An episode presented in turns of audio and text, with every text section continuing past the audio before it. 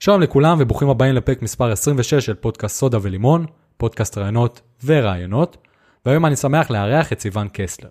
סיוון היא מאלפת כלבים וגם מטפלת בעזרת כלבים. היא והכלבה שלה שיבה עוזרות לילדים ומבוגרים להתגבר על פחדים, לצבור ביטחון אישי ולהבין עד כמה כלבים זה דבר נפלא.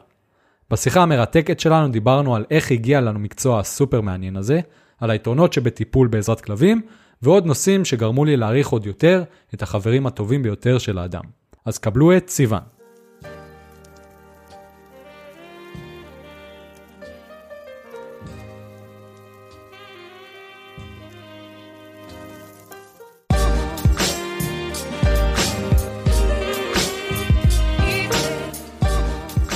אוקיי, סיוון, אנחנו באוויר, מה קורה?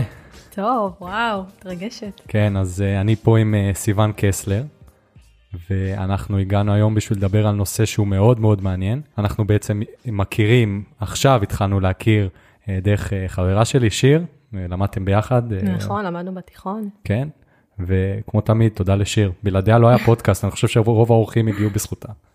אחלה שיר שבעולם. כן, אז uh, אני אוהב להתחיל את הפרקים שלי באמת בהיכרות קצרה, שבה מי שמגיע מספר קצת על עצמו, אז uh, מוזמנת להתחיל. אז uh, אני uh, סיוון, אני בת 24, אני uh, מטפלת בעזרת כלבים, למדתי את זה כבר לפני בערך 4 שנים התחלתי, נכנסתי לעולם הזה. זהו, יש לי כלבה טיפולית, קוראים לה שיבה. שאיתה אני עובדת, גם בבתי ספר, מוסדות, הוסטלים, וגם אחר צהריים בטיפולים פרטניים. מעבר לזה אני עוסקת הרבה בכל מה שקשור בליווי ותמיכה והעצמה של בני נוער וילדים. עובדת בעיקר עם ילדים על הרצף ועם בני נוער. מדהים. כן. השאלה הראשונה שלי בעצם זה, מה זה השם הזה שיבה? מה זה אומר? שיבה זה לא שם שאני בחרתי. אוקיי. Okay. בכללי הוא מדבר, זה שם של אל הודי, שיש לו כל מיני פרשנויות, אבל הפרשנות שאני הכי אוהבת זה שזה אל שמחבר בין הכוח הנקבי לזכרי, לכדי עוצמה קוסמית ממש מדויקת ועוצמתית. ונראה לי שהיא עושה את זה טוב. לגמרי. איך הגעת למקצוע הזה? זאת אומרת, אני יכול להבין את זה מאוד, זה חלום שאני יכול להבין אותו, אבל מאוד מעניין אותי מה גרם לך באמת לעשות את זה. האמת שרוב האנשים שתשאל אותם יגידו לך שהם תמיד אהבו כלבים, וזה היה ברור להם שהם הולכים אולי לכיוון הזה. אני דווקא באה מהכיוון ההפוך, אני מאוד מאוד אוהבת אנשים, אני מאוד אוהבת ילדים, ואני מאוד אוהבת ילדים על הרצף האוטיסטי, זה, זה אחד הדברים שאני הכי אוהבת בעבודה הזאת. וכשהייתי לקראת שחרור התחלתי לחשוב מה אני רוצה לעשות עם החיים. לא ידעתי בכלל, רק ידעתי שהטיול הגדול זה לא הדבר שאני רוצה לעשות ישר שאני משתחררת, כי הרגשתי שאני אחרי שנתיים של, אתה יודע, שלא עשיתי כלום ואני רוצה לעשות משהו שהוא יותר משמעותי. ואז ראיתי מודעה בפייסבוק, אוהבים כלבים, אוהבים אנשים, הלב שלי התחיל לדפוק, בום וואו. בום בום, כאילו פגשתי את אהבת חיי. התקשרתי לאמא שלי, אמרתי לה, אמא, אני יודעת מה אני רוצה לעשות. אז היא מצחיקה, היא אמרה לי, טוב, תשני על זה, תחשבי על זה רגע.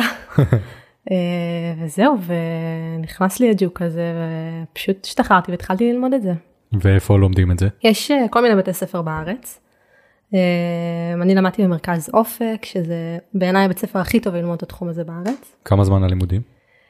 הלימודים מתחילים מללמוד אילוף כלבים, כדי בעצם להיות כלבן טיפולי ולהכשיר כלב טיפולי, אתה חייב להיות קודם כל מאלף כלבים כדי להבין בכלבים ולדעת להכשיר את הכלב. כן, מן הסתם. כן. אז האילוף כלבים זה משהו כמו שמונה חודשים, ואחר כך עוד איזה כמעט שנה הכשרה עם הכלב הטיפולי. וואו. כן. וזהו, ואתה מסיים את הלימודים שיש לך כלב שאתה יכול לעבוד איתו. אני יודע שזה נגיד ביחידות כמו עוקץ שבוחרים לך את הכלב, זה אותו דבר במקומות האלה, או שאת בוחרת את הכלב או את הכלבה שתעבדי איתה? יש גזעים מאוד מאוד ספציפיים שמתאימים לתחום הזה.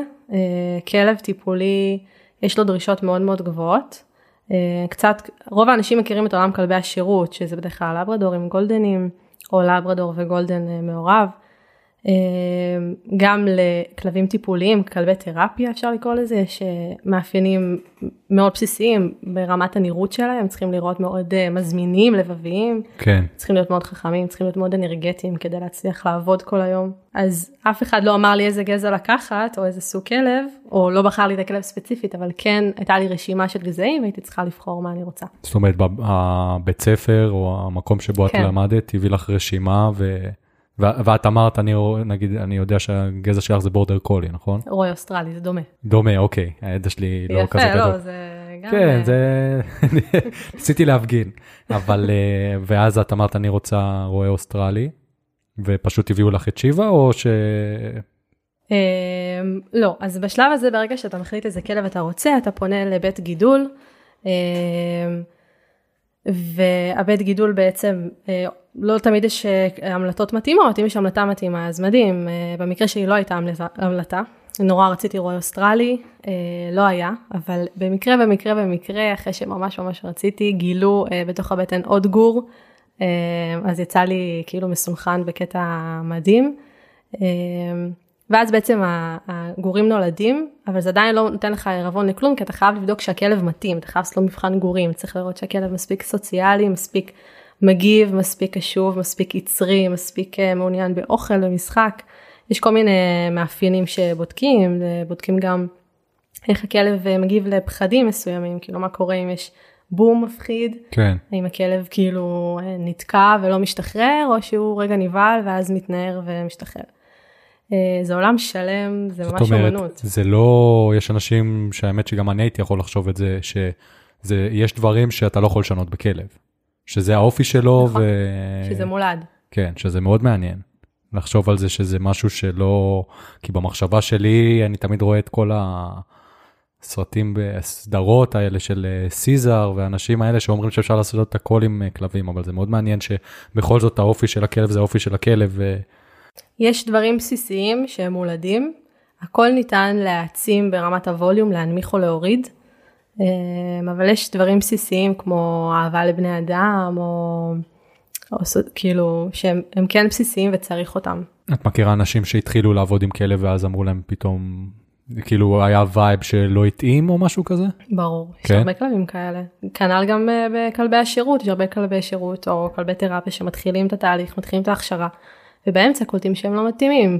א', זה יכול להיות uh, בגלל שהם uh, פתאום מפתחים פחד מבני אדם, או מאוכלוסייה מסוימת. כן. יש, uh, יש כלבים שנגיד למשל עבודה עם אוטיסטים לא מתאימה להם, כי קשה להם עם הנפנופי ידיים, או עם הקולות החזקים, או המגע העמוק בכלב. כן. בדרך כלל מה שעושים עם כלב כזה, אז או שהם רוצים לומר אוכלוסייה מתאימה ועובדים איתו רק עם האוכלוסייה שמתאימה לו, או שהוא פשוט לא מתאים. או הופכים אותו לג'ובניק, מה שנקרא. כן, לגמרי, וזה בסדר, לא כל כלב uh, מתאים. כן, ברור, זה לא מתאים לכל אחד, כמו בני אדם. בדיוק.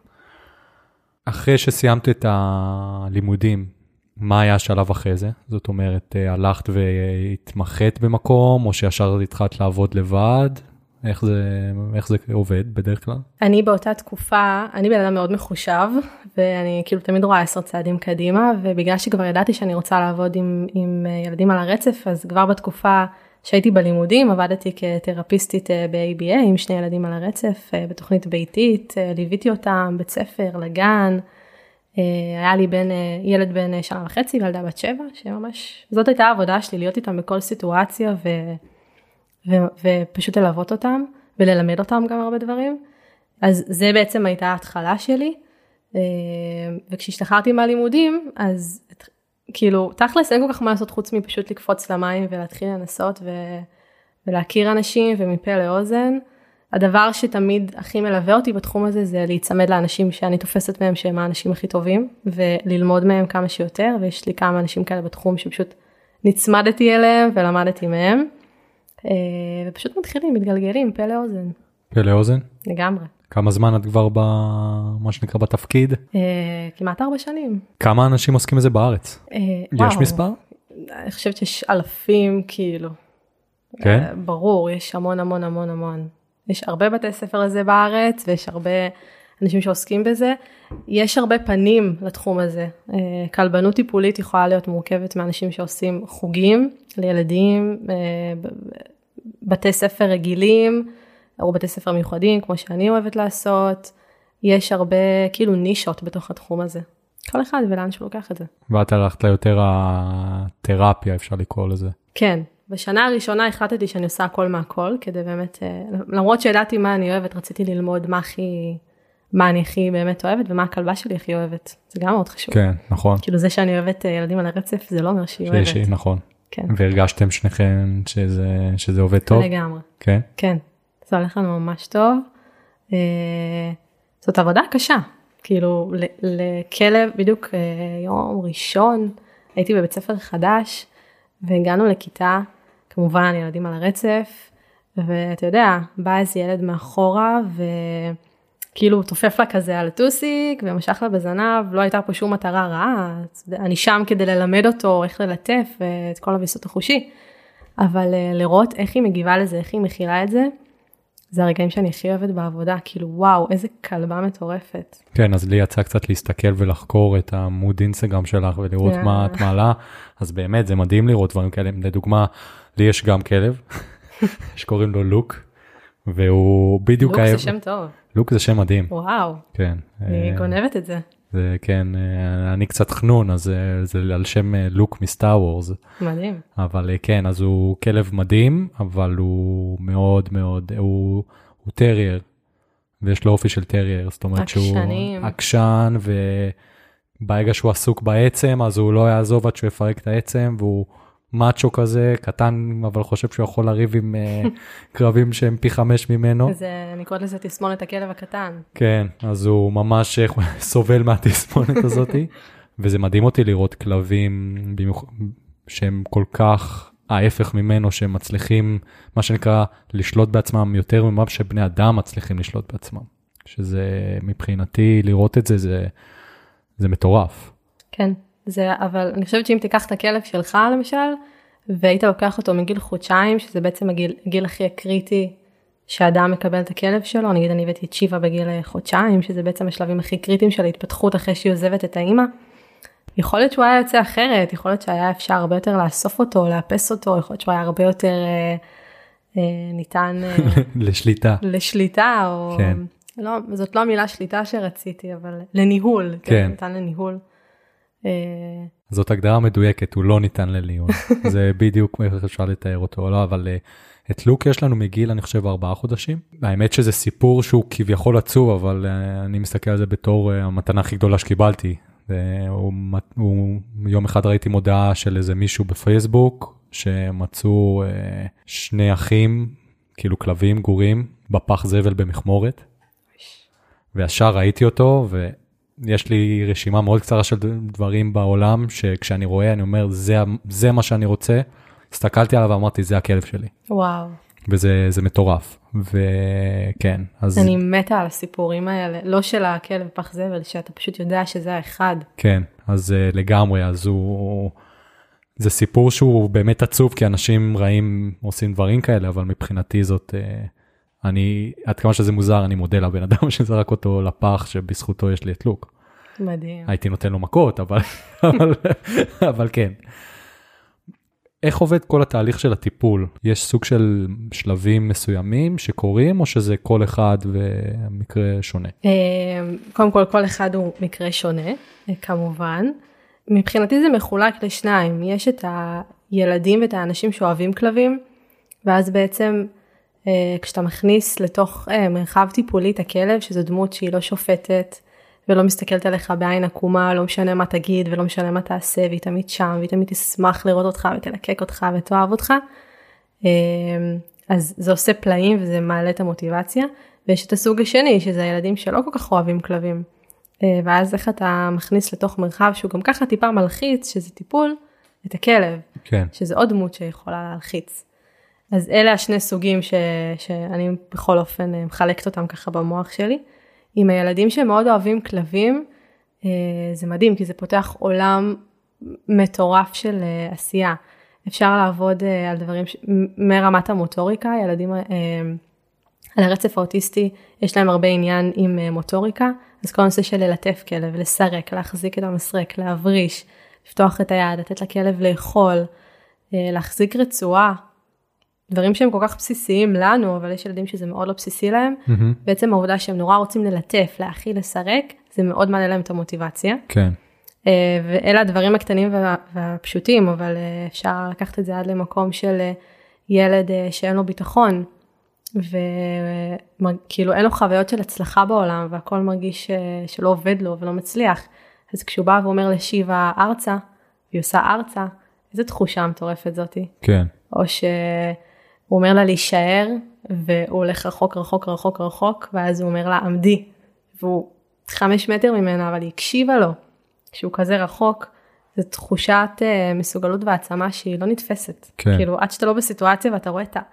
יואו, הצלחתי, זה מטורף, וואו, זה מטורף, זה זה, מטורף. זה משהו שגם אם אני... נכון? אצליח- גם אני, עד היום, כאילו, ששיבה עושה משהו, וואו.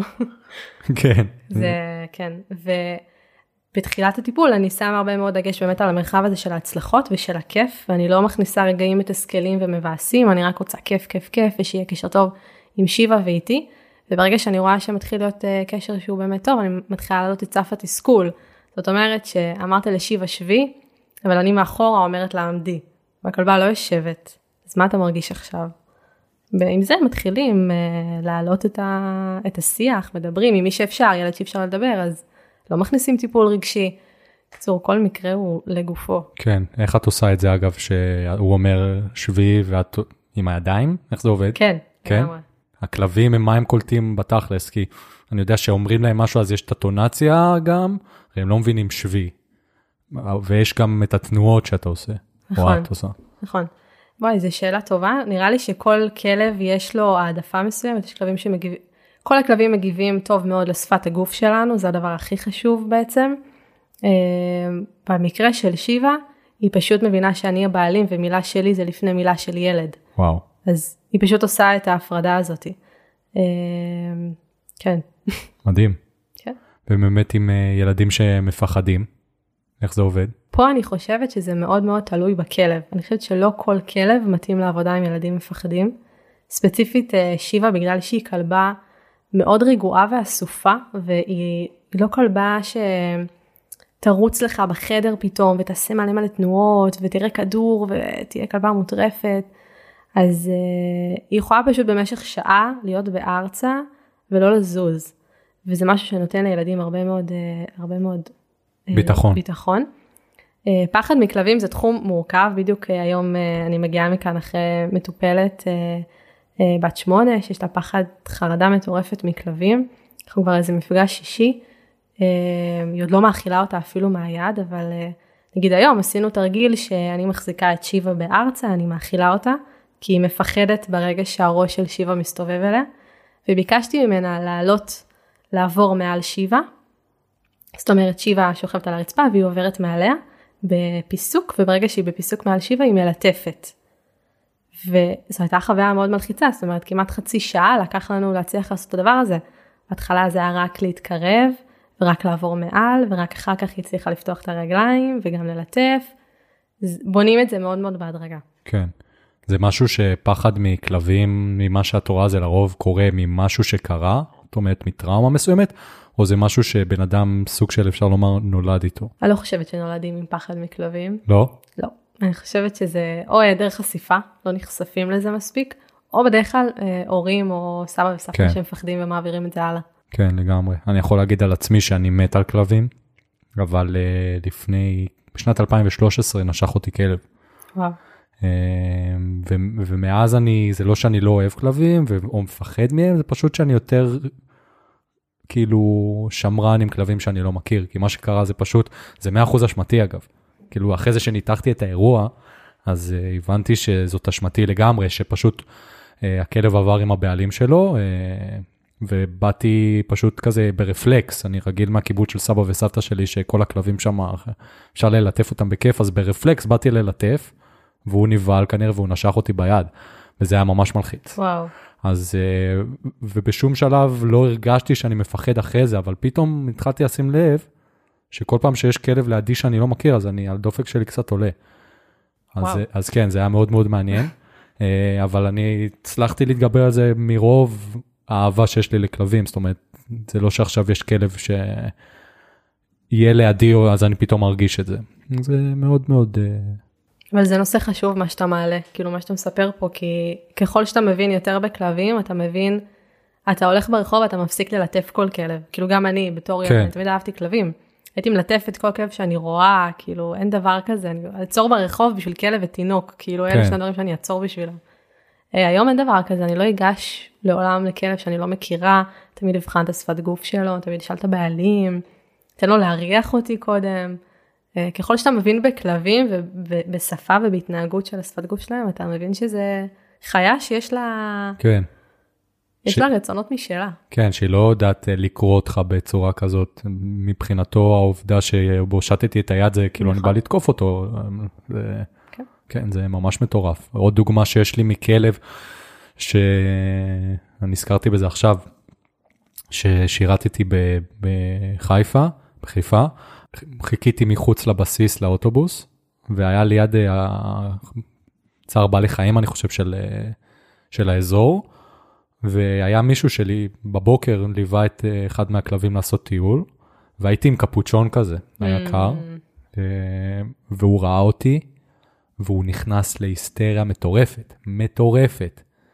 ואז מי שליווה אותו כנראה קלט את זה, והוא אמר לי, תוריד שנייה את הקפוצ'ון. ואז הורדתי והוא נרגע תוך שנייה. אז הוא אמר, כנראה שהיה מישהו שהתעלל בו והיה לו קפוצ'ון והוא פשוט נכנס להיסטריה או משהו, כי זה, זה מטורף. לא, לאו דווקא התעלל, אני יכולה להגיד שנגיד אה, שיבה שלי, אם רואה מישהו עם קסדה, היא גם, היא לובחת עליו אה, בהיסטריה. לא כי אף אחד התעלל בה עם קסדה, זה כי כשהיא הייתה גרועה לא חשפתי אותה לקסדות. Mm, מעניין. היא לא, היא לא הכירה את הדבר הזה, ויום אחד בא אופנוען עם קסדה, וזה היה שליח, והיא יצאה עליו על 200. כאילו בנביחות, כמובן לא משהו מעבר. אה, ואז אמרתי, יואו, אני לא חושבת שהיא אי פעם פגשה קסדה כאילו, או אופנוע, כן, מקרוב. זה... וברגע שמישהו יוריד את הקסדה, היא תפסיק לנבוח עליו. כן, זה, האמת שזה מטורף. זה... לוק מפחד נגיד מבלונים. אם אתה מביא לו בלון או כל דבר, כל שמרחף, בצורה שאולי הוא מבין קצת פיזיקה, הוא אומר איך זה הגיוני שאין שום דבר בין, אז הוא... כן, כי זה גם לא הגיוני, זה כי אתה יודע, זה חיה כזאת אה, עתיקה כלבים, ויש כן. לה כאלה התנהגויות עתיקות, שזה פשוט לא הגיוני לראות בלון. זה ממש מעניין לראות איך כלבים מתנהגים עם כל בן אדם ועם כל סיטואציה, זה מאוד מאוד מעניין. זה החשיבות של כלב טיפולי, לחשוף אותו לכל סיטואציה ולכל דבר. פשלה שלי עם הקסדות. למדת. כן. ומאז זה רגילה או שהיא עדיין נובחת? היא עדיין יכולה לנבוח עליהם, אבל אני לא מתרגשת, כי אני אגיד לה כן. די, או אני אגיד לה ארצה, והיא נרגעת. כן. יש לך מקרים שבהם, אה, סיפורים שאת יכולה לספר לנו על כל מיני אירועים שקרו, שאת זוכרת, שריגשו אותך, שהם מטופלים, שאנשים יכולים אולי כזה להבין עוד קצת איך העולם הזה עובד? אה, יואו, יש מלא. אני חושבת שכל יום יש לי איזה רגע כזה, ואם לא, אז אה, זה מאוד משפיע עליי. אמ, לא מזמן היה, יש לי סיטואציה, אני עובדת בבית ספר בבית אקשטיין, ויש שם ילד ש... שלא אוהב כלבים, לא רק שהוא לא אוהב כלבים, הוא מפחד. והגעתי לשם רק לשלושה חודשים להחליף איזה מישהי שהייתה שם לפני, וכל אה, תחילת שיעור הוא היה יושב אה, מחוץ לכיתה, כאילו מחוץ למעגל של שאר הילדים. אה, עכשיו זה מאוד מבאס, כאילו לדעת שכל הכיתה בפעילות והוא לא. כן. ואפילו שכאילו במרכאות הוא אולי לא מבין סיטואציות כמו ילד רגיל, ברור שהוא מבין, לפחות בתפיסה שלי. כן. אז uh, בפעם הראשונה ניגשתי אליו עם uh, שיבה אבל הוא פחד ולא הסכים. בקיצור uh, הוא לא הסכים לשום פעולה שהצעתי ללטף לסרק אז החלטתי שהוצאתי לשיבה כמה שערות כאילו היא כלבה כל כך שעירה שאתה רק מעביר את היד ויוצא מלא שיער. uh, אז לקחתי כמה שערות והבאתי לו ואמרתי לו תרגיש איך uh, מרגישה הפרווה של שיבה. וזה פעם ראשונה שבכלל נגע בפרווה של כלב כאילו ויכולתי לגשר לו רגע בין כלב לפרווה בלי שהוא ייגע בכלב עצמו. במשך כמה מפגשים זה מה שעשיתי, נתתי לו להרגיש, הבאתי לו את המסרק, נתתי לו להרגיש את השיער, אה, ולאט לאט הוא, הוא נפתח. פשוט, אה, כן, הוא כאילו נהיה לו יותר ביטחון, כי הוא ידע למה לצפות, הוא ידע איך זה מרגיש בעצם. אה, והיום הוא הילד הכי משתתף בשיעור, זה שרוצה לעשות כל משימה ראשון.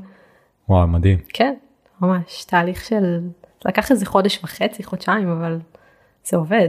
כן. כן.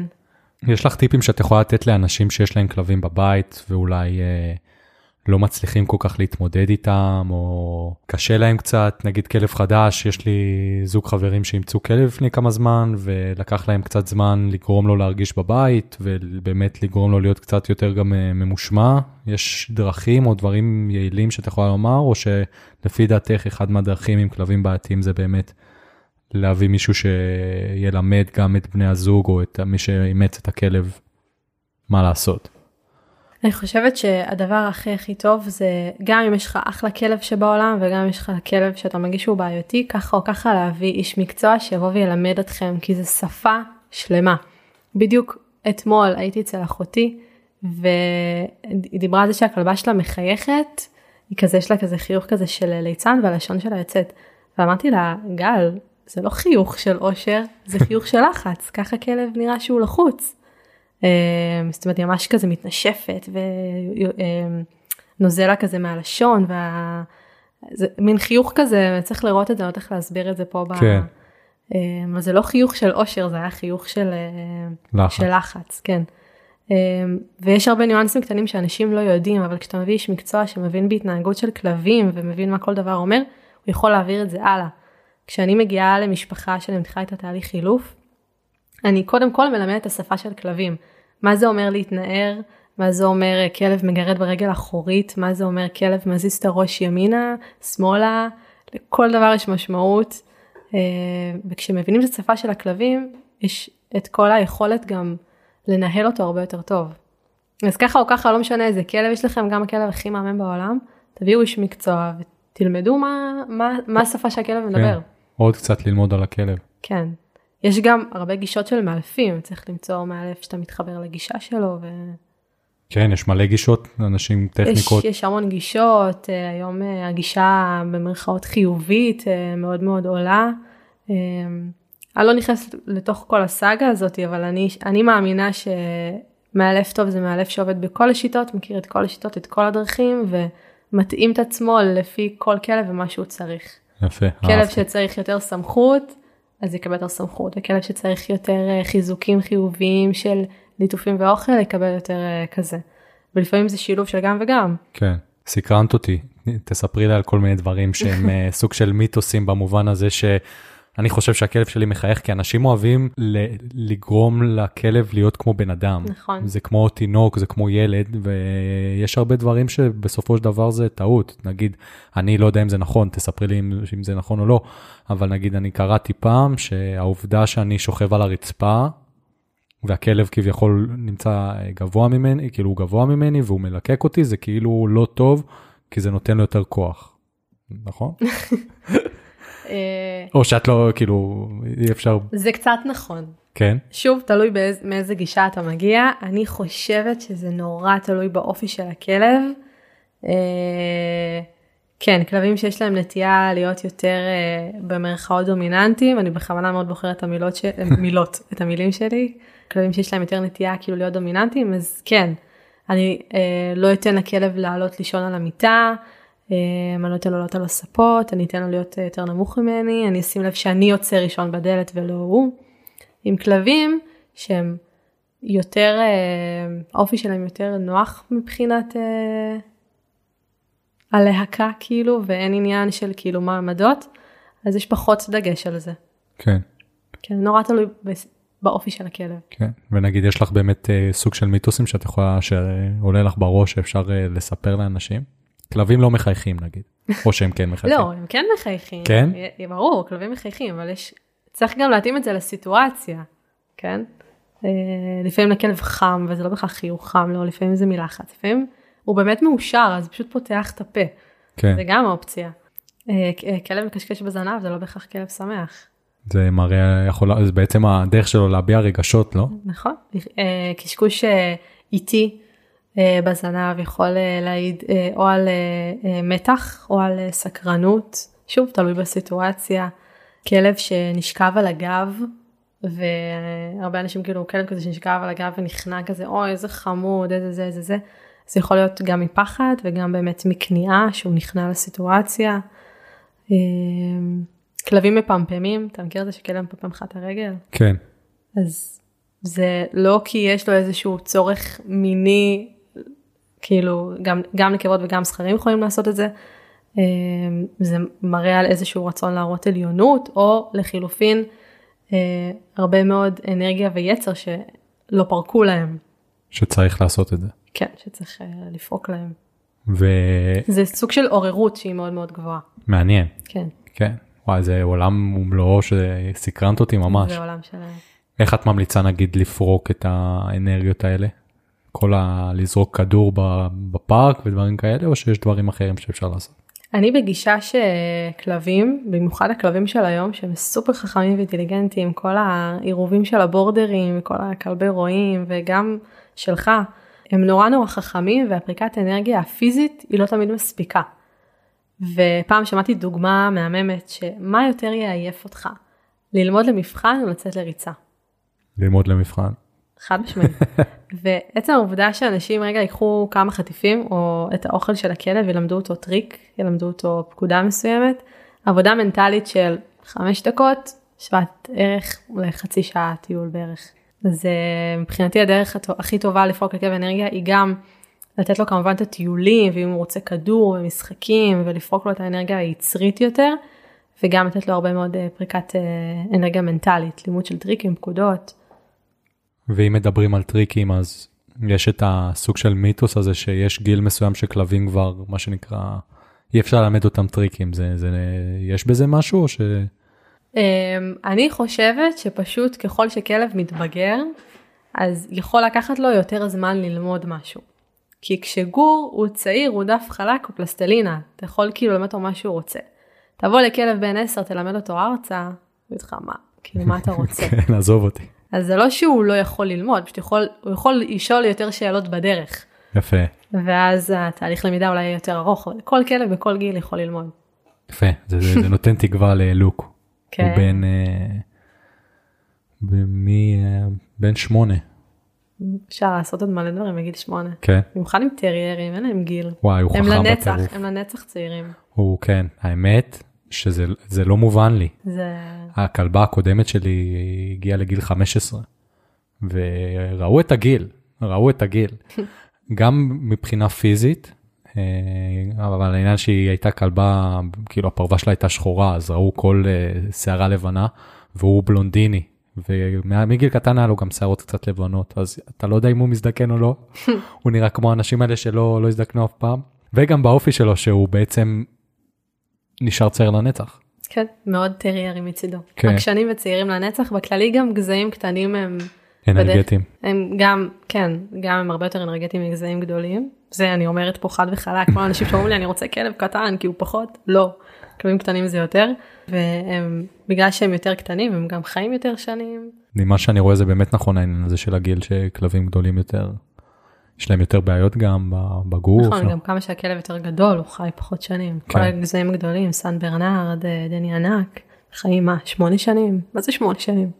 כלבה שלי עוד שנייה בת ארבע, כאילו. כן. אתה חושב שהיה לי איתה עוד ארבע שנים? זה... האמת שכן. מעכשיו הייתי נכנסת לדיכאון. סיפרת לי גם בשיחת היכרות שלנו בטלפון, שאת משתתפת בסוג של מיזם. נכון. בא לך לספר לנו על זה קצת? לגמרי, כן. אני אה, משתתפת במיזם שנקרא אה, כלבים שעושים טוב, אה, שבעצם כל המשמעות שלו היא להעלות את כל נושא המודעות, קשר בין כלבים לבין ילדים מוגבלים או ילדים על הרצף האוטיסטי. בעצם נגיד שמטרת העל או החזון המאוד גדול זה שהלוואי שכל ילד שצריך כלב, שירות, תמיכה, סיוע, תרפיה, לא משנה איך תקרא לזה, יוכל לקבל ושזה יוכל להיות במימון המדינה. Uh, כרגע התחום הזה הוא תחום מאוד אפור במדינה שלנו. Uh, וכלבים uh, שעושים טוב uh, שמו את זה לעצמם כמטרה. Uh, וביחד אנחנו עובדים בכל מיני בתי ספר, יש לנו uh, קליניקה באדנים שמגיעים לשם יום יום, uh, עשרות ילדים ומשפחות באמת כדי לקבל טיפול בעזרת כלבים שזה הטיפול הכי טוב בעולם. כן זה מדהים. כן. אני רואה גם אנשים רגילים שקרובים אליי, שאני רואה ברגע שהם ליד כלבים, איך העולם שלהם משתנה. יש לי חבר מאוד טוב שיש לו קצת אה, התקפים שהוא בבאסה, והיה לו כלבים שהוא היה צעיר והוא מאוד אוהב כלבים, הוא מסוג האנשים שיראו כלב ברחוב ויתחילו לשחק איתו כאילו עם החברים הכי טובים. ואמרתי לו אתה חייב אתה חייב לאמץ כלב. שפשוט הוא יהיה לידך ואתה תראה איך הכל משתנה. אם אתה. תהיה קצת בבאסה, הוא שם עליך את הראש, והעולם שלך נהיה שמח. נכון. זה, זה קלאסי, אנשים שסובלים אה, מדיכאון, לאמץ כלב ולהתחיל לצאת לטיולים עם הכלב, זה הדבר הכי מפיח אה, חיים שיש, באמת. גם בתקופת הקורונה זה היה, בהסגר זה היה בערך הדבר היחיד שיכולת לעשות מחוץ נכון. לבית. אני מקווה שלא יהיה גל עכשיו של נטישות בעקבות זה שכביכול אנשים כן, קצת יותר חוזרים לחיים. כן, אני גם מקווה, זה ממש עצוב. שאלה קצת מוזרה שאני לא יודע אם זה פוליטיקלי קורקט או לא, אבל באמת דיברנו על העניין של, אה, על כלבים שיעזרו לילדים ולאנשים שצריכים את זה. מה העלויות בדרך כלל? זאת אומרת, אם מישהו צריך בעצמו לשלם על כל הדברים האלה, ואין לו עזרה של המדינה, מה העלויות? זה מאוד יקר, כן? כי תחשוב שאתה גם צריך אה, לקנות את הכלב, אה, שזה כלב גזעי, שזה כבר אה, מגיע ל-6-7, והכשרה שהיא בערך שנה. זה יכול להיות בין כמעט 40 אלף ל-80 אלף. וואו. אני... כן, אני בכוונה נותנת טווח כזה שהוא מאוד מאוד גדול, נורא תלוי, תלוי במקרה, תלוי תלוי בכלב. במקרה, תלוי בכלב, כן. אה, תלוי גם מי מכשיר את הכלב, אתה יודע, יש מחירים שונים לאנשים שונים. כן, כן, הלוואי, הלוואי, הלוואי, וזה יהיה משהו שהוא יהיה הרבה יותר אה, ממומן על ידי המדינה או על ידי איזשהו גוף, כמו שיש את זה בשאר המדינות בעולם. גם בנוסף, בכלבים שעושים טוב, אנחנו מבינים שיש את המצוקה הזאת של לא כל אה, משפחה יכולה פשוט להחליט שהיא מתחילה תהליך כזה, זה נורא יקר. כן. זה גם נורא ארוך, כאילו שנה, שנה וחצי הכשרה עכשיו של כלב, זה כאילו עכשיו הילד שלי בבעיה, עכשיו אני צריך את הכלב. אה, אז אה, יש אה, פרויקט מיוחד של אימוץ כלבים, שאנחנו לוקחים כלבים שאנחנו מרגישים שיש להם יכולות יותר אה, תרפויטיות, שאפשר בעצם להעצים, והם עוברים אילוף בסיסי פלוס, ואחר כך המשפחה מקבלת ועוברת איתנו תהליך בקליניקה בעדנים. זאת אומרת שהם מקבלים אותם חצי מוכנים, אם אפשר לקרוא לזה ככה. זה לא כלב שירות ולא כלב אה, סיוע בשום רמה, כן? אבל זה כלב עם יכולות אה, תרפויטיות, זה כלב שאפשר לשים עליו את הראש, כלב שאפשר לסרק, ללטף, לצאת איתו לטיול, לזרוק כדור. אבל זה לא כלב שאם עכשיו, אה, למשל אם יש ילד שיש לו קטע שהוא ברחן, יש הרבה ילדים אה, לרצף שהם הם בורחים, הם פשוט כאילו הולכים הולכים הולכים בום בורחים נעלמים לך. וצריך מישהו שרגע יתפוס את הכלב אז אחת הסיבות שכלב שירות מאוד יכול לעזור פה זה שכלב יכול רגע לתפוס את הילד ולהחזיר אותו לאן שצריך. כן, אוקיי אז כלב אה, שלקחנו ואימצנו בגיל שנה וחצי ועברנו איתו תהליך לא יכול להגיע לרמה הזאת של כן. כלב שירות שהכשרנו מגיל אפס. וואו, זה כל כך לא יודעת אם מעניין. המילה לא יכול היא הגיונית כי נראה לי שהכל אפשרי והכל אפשר לעשות אבל זה יהיה פחות אה, טיול משאבים. כן. וואו, זה עולם כל כך מעניין. כן. אפשר לדבר על זה שעות. יש אה, דרכים שאנשים יכולים לעזור, זאת אומרת, שהם יכולים לבוא ובעצם אה, לתרום, או... כן, יש עכשיו את אה, לביא ובאגי שיצאו בפרויקט של גיוס המונים, שאפשר לשלוח לך לינק ותצרף את זה אפילו, בטח, בטח. שמבקשים עזרה באמת בלממן את הכלב שלהם, לברדור מתוק מתוק מתוק. מעבר לזה, אני מניחה שכל תרומה או אפילו כל אה, פרסום, עצם העובדה שזה במודעות, שזה עולה, אה, אנשים מודעים לזה, זה מאוד מסייע, כן. כן, אני חושב שבמיוחד בתקופה הזאת של הבידוד, גם אה, לעזור לאחרים וגם לאמץ כלב, זה, אני חושב שזה פתרון מדהים. שצריך להבין כמובן את המשמעות ושזה אחריות מאוד גדולה, אבל זה מתגמד לעומת מה שמקבלים. את- לגמרי. את אמרת שצריך שזה, שהכלב שיהיה זה יהיה כלב גזעי. יש סיבה מסוימת? הסיבה היא, אה, וזה נגיד להיכנס לתחום שאנשים יש מצב שהם ירימו גבה על כל נושא גזעי, לא גזעי, אנשים, לא רק אנשים, גם אני חושבת, כל כלב הוא כלב והוא מדהים מעצם היותו כלב, כי הוא כלב. אה, אבל זה קצת כמו שתהיה, לא יודעת מה, מצב גרפי ותרצה את המחשב הכי טוב, שמתאים בדיוק בדיוק לצרכים שאתה צריך. אה, ויש ילדים שנחליט שבורדר זה הכלב השירות שמתאים להם ויש כלבים ש... ילדים שנרגיש אה, לברדור ויש כלבים שפודל בכלל. אה, לכל כלב יש קו אופי מסוים, אה, יש לו גודל, צורה, צבע, יכולות מסוימות שצריך. עכשיו, כשאתה לוקח כלב שירות או כלב תרפיה, אתה מחפש משהו מסוים באופי, משהו מסוים בטמפרמנט. עכשיו, כשאתה לוקח כלב שאתה לא יודע מה הוא עבר בחיים, נגיד כמו שאמרת על הבחור שראה מישהו עם קפוצ'ון. כן. אתה לא יודע מה הוא עבר בחיים, אתה לא יודע מה, מה השריטות שלו, מה, אה, איזה טראומות יש לו. יכול להיות שהוא גר בבית עם ילדים והוא בכלל לא אוהב ילדים, אבל עד שאתה לא תגיע איתו לבית ספר ותעבוד עם ילדים אתה לא תדע. כן. כשאתה לוקח כלב מאפס, אז כל טעות היא טעות שלך.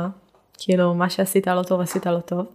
אה, וכאילו יש פחות מרחב לפאשלות או דברים שאתה לא תדע איך להתמודד איתם. אז בעצם את אומרת שנגיד אפשר, אפשר לומר שאם ניקח, אה, סתם אני אומר, כלב זאב, או בורדר קולי באמת, או לברדור, אפשר להבין, כאילו לכל הלברדורים יש סוג של אותם תכונות, כן. אפשר לומר? כן? ואז לפי זה זה יותר קל באמת. כי לדוגמה כלב שהוא מעורב זה ממש קשה לדעת מה, מה האופי שלו. בדיוק, אתה לא יכול לדעת מה יש בו. הלברדורים אתה, שוב, לא, זה לא מוחלט 100% כן, ברור, ברור. עובדה שיש הרבה לברדורים שלא מתאימים ככלבי שירות ושהם יוצאים באמצע הכשרה כי הם לא מתאימים. אבל כן אנחנו יודעים שזה כלבים שיכולים להכיל מגע בצורה הרבה יותר גבוהה משאר סוגי הכלבים, יכולים להגיל, להרגיש מגע פיזי מאוד מאוד חזק בלי להיבהל. אה, בורדרים, אנחנו יודעים עליהם שהם יכולים לעבוד שעות, שיש להם אנרגיה שהיא לא נגמרת. פודלים, אנחנו יודעים שזה כלב מאוד מאוד מאוד חכם. לכל גזע כן. יש אה, אופי מסוים שאנחנו מאוד היינו רוצים שיהיה לכלב הטיפולי או לכלב שירות שלנו. טוב, תראי, זה באמת מדהים, ואני חושב שהצלחנו בכמעט שעה שאנחנו מדברים, לסכם את זה בצורה שהיא מאוד מאוד מעניינת. אני אשמח uh, שנעבור לחלק, סיפרת לי שלא הקשבת לפודקאסט לפני, ואני אוהב אנשים שלא הקשיבו לפודקאסט לפני, כי הם לא יודעים שיש את החלק של השאלות הכלליות. שזה החלק ש... כן, שאני שואל uh, את כל האורחים את אותם שאלות, ו... מה? כן. לא, וואי, אני הולכת להביך את עצמי קשות. לא, לא, ש... זה לא שאלות של הבכה, זה של מבוכה, זה שאלות uh, מאוד uh, כיפיות לפי דעתי. אוקיי. אני גם עושה את זה, אני אסביר לך, זה גם... זה טריק שגיליתי שהוא מאוד טוב לסוף הפרק. לא נורא, נפל לתחתית של הכוס. ובעצם זה טוב כי אנשים אחרי כל הלחץ של, של ההקלטה של הנושא עצמו, של העיקר, הם, זה עוזר להם להשתחרר. ותמיד אחרי השאלות האלה אז אנשים כזה וואו היה כיף היה כיף. אז אני עושה את זה גם בכוונה. טוב כבר כיף לי אז אה, כן. שתדע עוד לפני החלק הכיף. כן. זה בסדר את יכולה להשאיר את התחתית הכל טוב אחרי זה אני ארים אותה. אם שיבה הייתה פה, הייתם אותה שיבה, תביא לי. יפה, זה טוב. אתה רואה, זה שימושי. חבל שאין עיתונים כל כך כבר שאי אפשר ל... כן, אה? כן, זה היה יכול להיות אה, טריק נחמד. לא, אם היה לך לברדור, היה אוכל את זה בדרך אליך. כן, גם לוק היה אוכל את זה נראה לי. כן, גם לוק היה אוכל את זה. אני לא מכירה אותו, אבל הוא גם היה אוכל את זה. כן, הוא מטורף. אם לא היית עוסקת בכלל במה שאת עוסקת היום, בשום צורה, זאת אומרת לא עם כלבים, לא עם uh, ילדים, שום דבר, מה היית uh, רוצה לעשות? הייתי עוסקת בבישול. יפה. מבשלת? כן, אני מאוד אוהבת המטבח בטירוף. היית רוצה לפתוח משהו שלך או להיות... יש לי איזה פנטזיה לפתיחת מסעדה, כן. כן? כן. יפה, זה יכול לקרות. לגמרי. שמשהו קונספט גם עם כלבים זה יכול להיות מעניין. לגמרי. כן. זה כאילו חלום כזה קטן אבל אני אוהבת את כל המסעדות בוטיק אה, המיוחדות כאלה שהם של השכונה וכולם כן. מכירים את כולם אני מתה על השטויות האלה. כן זה יכול להיות ממש טוב. כן. ובאזור שלך בקדימה זה בכלל נכון. יכול להיות שם להיט. נכון, חלום. אה, מי יודע. כן. אז זה, אז זה מתקשר בצורה טובה לשאלה הבאה, איפה תהיו עוד 15 שנה? יואו, איזה שאלה טובה ומהממת. אה, אני מקווה אה, לגדול ולהיות, אני קוראת לזה במרכאות מותג, אבל להיות מישהי שמאוד משפיעה על עולם הכלבנות באיזושהי צורה, על עולם הטיפול. מקווה שיהיה לי מרכז כלבני אה, גדול, שאנשים יוכלו גם לבוא ללמוד וגם שעדיין ילדים יוכלו לבוא ולקבל טיפול. אה, אה, ולשלב עם זה המון דברים שקשורים באמת אה, בלימודי תודעה, מודעות, New Age, אה, כאלה. מדהים. שם אני עוד 15 שנה. מקווה שעוד 10. כן, כן.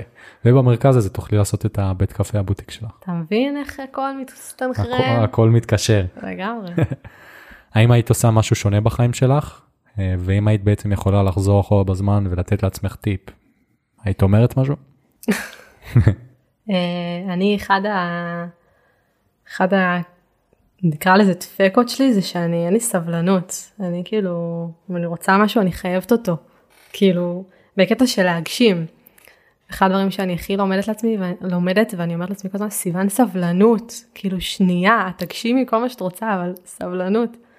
אבל הזמן מוכיח שבסוף מגשימים הכל וזה באמת אה, שנייה צעד צעד כן. צעד זה נבנה. יפה. כל מה שקורה בעצם מוביל למה שצריך לקרות. כן. יפה. אם היית יכולה לשבת לכוס סודה או כוס של כל דבר אחר שאת אוהבת לשתות, שבן אדם שהוא חי או כבר לא איתנו, אה, עם מי היית רוצה לשבת? יש מצב שזה ייקח לי רגע. בסדר, זה יכול להיות, אני יודע, איזה מאלף כלבים אה, מוכר בעולם, זה יכול להיות אה, שף מוכר, זה יכול להיות דמות. וואלה, לא יודעת. גם טוב. אני לא יודעת. אין לי מושג. אין לך מישהו כזה שאת כזה, לי יש רשימה של אנשים שאני מאוד אה, עוקב אחריהם כזה. יש לי המון אנשים כאלה, אבל אני כאילו, אני אשב איתם לקפה ומה? כאילו, מה נדבר איתם? Mm, לא יודע, תלוי במה הם עוסקים. אני מעריצה מלא אנשים, אני אחת שכאילו רק תן לי להכיר אנשים שהם וואו ולהסתכל עליהם וללמוד מהם ולקחת השראה, אני ממש. אבל לא עולה לי מישהו כזה. אולי כי רגע אני כזה מפרידה את זה ממני, אני לא יודעת, אני רגע נכנס פה למשהו יותר טיפולי. כן. לא, נקסט. סבבה. אם היית יכולה להיות שרה כלשהי בממשלה. שרת החינוך קל. כן? ברור. והיית מכניסה. משנה את כל ה... כל השיטה. הזה. כן. מה, מה היית עושה נגיד? קודם כל מכניסה כלב לכל בית ספר, לכל שעות היום, דבר ראשון. אה, משנה את השיטה, אמרת את זה הכי טוב בעולם, משנה את השיטה, אה, שיעורים יותר קצרים, בית ספר היה נראה אחרת, הכיתות היו נראים אחרות, המערכת, התוכן, הרבה יותר דברים שקשורים ב... בהעצמה, בהתפתחות, ברכישת מיומנויות שהיא באמת רלוונטית. כמו מחשב נייד לכל תלמיד, כלב לכל תלמיד. וואו, תחשוב מה זה. כן. אבל כלבים כאילו, אתה יודע, עם נוהג שיודע לנהוג בהם. כן, ברור, זה שיעורים מכיתה, וואי, זה יכול להיות מדהים, שיעורים מכיתה א', תחשבי גם כמה בעיות זה היה פותר. לא היה יותר צער בעלי חיים, כאילו. כל ילד היה מקבל כלב, לא היה יותר. זה היה פותר הרבה נכון, בעיות. נכון. האמת שזה מדהים. כן. האם את עושה אה, כושר, ואם כן, איזה? ברור. אה, מה אני עושה? הליכות עם שיבה. לא, איזה שיבה, אל תסתכל עליה ככה, היא לא מקבלת הרבה טיולים. מסכנה, היא קמה בבוקר פיפי קקי ויוצאים לעבוד. מטיילת אה, במסדרונות בית ספר, זה הטיול שלה. אה, מה אני עושה? אימונים פונקציונליים. כן. אצל בר אלקלעי, האחד והיחיד. יפה, פרסומת כן, ספונסר עליי. כן, ואת עושה מה, באופן קבוע כזה? פעמיים בשבוע. יפה. כן. מעולה. אה, אם יש לך המלצה או לספר או לפודקאסט או גם וגם? אה, ממליצה לעקוב אחרי דף של לואריה. אתה מכיר את לואריה? לא. לואריה היא אישה מדהימה שיש לה, היא כאילו מביאה לכאן אה, מלא מלא מלא ידע ותודעה ודברים שקשורים למודעות ולהתפתחות. היא מישראל? היא מישראל, כן. היא המייסדת של האוניברסיטה הקוסמית. אם אתה מכיר?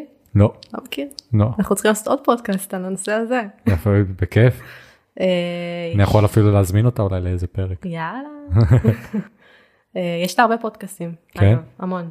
מדהים. אה, זהו, אישה סופר מעניינת ששווה לעקוב אחריה, אני חושבת שכל מילה שאני אגיד היא תהיה קטנטנה. יפה, מדהים.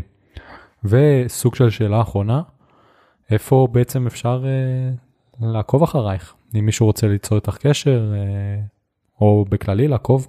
אז uh, יש את הפייסבוק, שבדיוק היום היום היום שיניתי את השם שלו, מסיוון קסלר uh, אילוף כלבים וטיפול בעזרת כלבים, לסיוון קסלר טיפול והעצמה בעזרת כלבים. יפה, אהבתי. נכון? כן, זה שינוי טוב. כן, uh, משתנים, אתה יודע. כן. אתה רואה, אם הייתה לי סבלנות. uh, וגם uh, באינסטוש אפשר לחפש uh, שיבה כלבת התרפיה, ולעקוב אחרינו, העמוד הכי מעניין בעולם נראה לי. כן, האמת שכאילו נכנסתי אף כמה פעמים, עוד לא התחלתי לעקוב כדי שלא תראי שאני מרגל אחרייך. אבל עכשיו אני אתחיל לעקוב. אה, כן, עמוד ממש מעניין, שם אפשר למצוא אותי. אותנו, אנחנו צוות. כן, מדהים. טוב, סיוון, איך היה? לא, שלא ייגמר. היה כיף, נכון? כן. אבל בכיף, את יכולה לעבוד לעוד אה, פרקים. אני תמיד בעד שיהיו אורחים שחוזרים. תוכנית המשך. כן, לגמרי. נחשוב על עוד נושאים. נבוא עוד עשר שנים, נראה איפה אני. כן, נעשה את זה מאחורה של הבית קפה בפינה. איפה אתה תהיה עוד עשר שנים? וואו, שאלה מעניינת. אין לי מושג, אני מאוד רוצה להיות עצמאי. אה, עכשיו אני שכיר, אבל אני מאוד מאוד רוצה שיהיה לי משהו שלי. יש לי כל מיני כיוונים, אז אני לא בדיוק יודע של מה, אבל זה הכיוון. וילדים, ילדים, וואלה. כן. אני בן יחיד, אז אצלי הנושא של ילדים זה משהו Mm. שהוא מאוד אה, ב top of mind שלי. מדהים. כן, אז אה, הלוואי, אלה השאיפות. וכמובן עם שיר. ברור. חשוב. אה, אז אה, תודה רבה לך שבאת, היה ממש כיף. תודה לך. כן, היית, האמת שאחלה שיחה ומאוד נהניתי, וכלבים זה נושא שאפשר לדבר עליו שעות באמת. זה כיף, אני מקווה ששיניתי פה כל מיני תפיסות. אני בטוח, אני בטוח, וגם הרבה מאוד אנשים אני מאמין שילמדו מהשיחה הזאת דברים ויבינו שכלבים זה באמת, מי שלא יודע את זה כבר, שזה דבר מדהים. מי שלא יודע, אז שיעקוב אחרי העמוד שלי, כי... כן, כן, ואז תדעו. אה, אז תודה רבה לך. תודה לך. ותודה רבה לכם המאזינים שהקשבתם לפרק מספר 26 של פודקאסט סודה ולימון, פודקאסט רעיונות ורעיונות. כמו תמיד, אתם יכולים לעקוב אחרינו בכל, אה, אחריי בעצם, בכל אה, פלטפורמה אפ- אפשרית, ואם אה, אהבתם את מה ששמעתם, מוזמנים לספר לחברים שלכם. אם לא אהבתם את מה ששמעתם, תגידו לי, ואם אתם מעניינים בעצמכם, דברו איתי ובואו אה, להתארח. אז עד הפעם הבאה, אני הייתי יאיר פישביין, הייתי כאן עם סיון קסלר, יאללה ביי.